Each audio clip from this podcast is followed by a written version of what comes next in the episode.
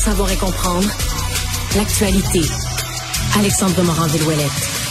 Alex, bonjour. Bonjour, Benoît. Bon, ça vient de tomber, élargissement de l'aide médicale à mourir. Oui, projet de loi qui va l'élargir pour forcer, entre autres, les maisons de soins palliatifs à offrir ce service-là. Donc, c'était pas offert partout, mais surtout, on veut permettre aux infirmières praticiennes spécialisées d'administrer ce soin de fin de vie-là. C'est la ministre Sonia Bélanger, nouvelle ministre des Aînés, qui a déposé ce texte-là aujourd'hui.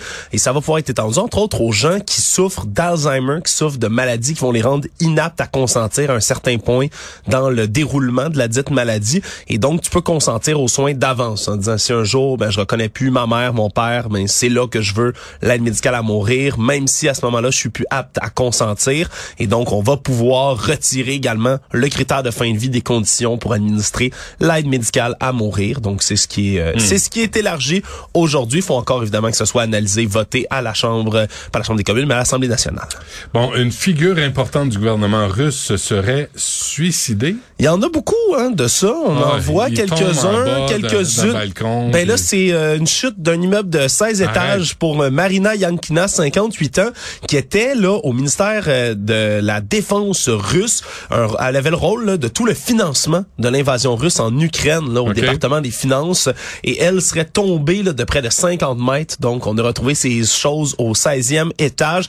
Et ça démontre pour l'instant qu'elle se serait suicidée. On dit qu'elle aurait appelé son mari avant pour lui dire qu'elle comptait s'enlever la vie. Mais c'est parce qu'il y a une vague de suicides mystérieux ben en Russie. Plutôt cette semaine, déjà, il y en a eu un autre. C'est le deuxième suicide cette semaine. Vladimir Makarov, qui avant été au ministère de l'Intérieur, qui se serait suicidé dans une banlieue de Moscou. Il a été renvoyé en janvier dernier par le président russe Vladimir Poutine de ses fonctions. Et là, on dit qu'après une longue dépression, il se serait suicidé. C'est pas courant. Voilà, ben, ah c'est le, deuxième euh, suicide spécial parmi les hauts gradés russes euh, cette semaine. Vladimir va faire un point de presse, puis il va tenir une plure de banane, puis il va dire voici le coupable. Oh, des escaliers. Exactement. Une enclume qui est tombée. Acme écrit dessus. C'est grave, hein. Tous ceux qui s'opposent à. on peut pas, on peut pas confirmer qu'il y a complot derrière tout ça, mais c'est que l'accumulation de plus en plus, les informations à la base filtrent très peu en dehors de la Russie. de légers indices. Disons qu'on y a de drôles de coïncidences là et vagues épouvantables de suicides en Russie. Bon, bonne nouvelle au moins en Turquie, là, on va les prendre. Ouais, ça fait 11 jours. On se rappellera que le séisme frappé, mais on retrouve encore par-ci par-là quelques survivants malgré le froid, hein, la, la faim la, hmm. dans, dans, tous ces coins-là, parce qu'il fait en bas de 0 degrés Celsius pour des gens qui souvent ont été là euh, coincés sous les décombres, puis ont pas eu le temps de se mettre un manteau sur le dos, on s'entend. Et là, c'est Aleya Olmez, une adolescente de 17 ans qui a été découverte par les secouristes qui sont allés la chercher. Ça faisait 248 heures qu'elle était coincée sous les décombres, toute seule. Et au moment de son sauvetage, elle était encore consciente, mais était même pas capable de parler. Il a fallu qu'elle communique avec des, des clignements d'œil avec les secouristes pour qu'ils soient capables de parler avec elle et d'être capable de la sortir.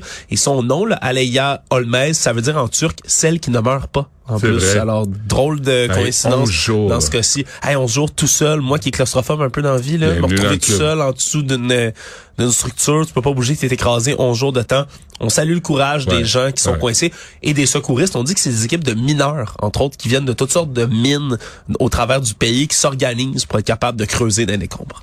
Bon, et des nouvelles euh, de nos préférés euh, de la monarchie ou de la non-monarchie? Mais je pouvais pas, Benoît, passer à côté de, du dernier épisode qui est paru, je pense, hier même, de South Park, hein, euh, la célèbre série satirique animée qui hésite jamais à cracher euh, sur des célébrités, sur des gens, et il ne les nomme jamais, mais c'est comme évident que c'est Harry et Meghan dans l'épisode, le, prince et sa femme, puis il, fait le Worldwide Privacy Tour là-dedans.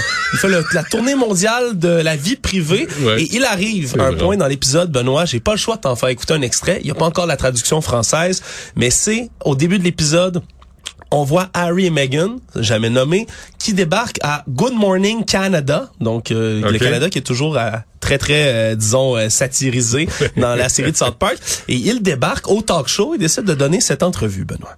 We just want to be normal people. This attention is so hard. Isn't it true, sir, that your questionable wife has her own TV show and hangs out with celebrities and does fashion magazines? What are you suggesting? Well, I just think some people might say that your Instagram-loving bitch wife actually doesn't want her privacy. How dare you, sir? My Instagram loving bitch wife has always wanted her privacy.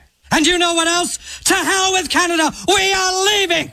we'll go find some quiet place where we can be normal people. Come on, wife. Et We want privacy. Come on, ouais. Et et ils partent ensemble en disant on veut notre vie privée, on veut notre vie privée. Et tout le reste de l'épisode, ils partent leur jet privé sur le terrain d'un des petits gars à South Ah Park oui. en disant ici la ville, on va être normaux, enfin des gens normaux. Et je traduis là, ce qu'il vient de se dire évidemment. Il dit mais là vous voulez vous faites la tournée en disant que vous voulez votre vie privée, pourtant vous donnez des entrevues avec des célébrités, vous allez sur des talk shows. Ben oui. Qu'est-ce que vous osez insinuer? Puis là, tout le monde pogne des nerfs là-dedans. Mais c'est hilarant. Il fait la tournée de son livre qui s'appelle là-dedans Ouais. Comme le bruit d'un bébé qui pleure. C'est le nom de son livre. Donc, si Bon. vous avez un abonnement quelconque pour écouter South Park, ça vaut vraiment la peine. Je pensais pas que ça continuait à South Park. Et- C'est toujours vivant, alive and kicking. C'est non seulement toujours vivant, mais comme tu vois, là, il y a- il y, a un petit délai dans l'actualité, mais Ouais. sont, sont toujours aussi virulents puis solides dans leurs critiques. Merci, Alex. Salut.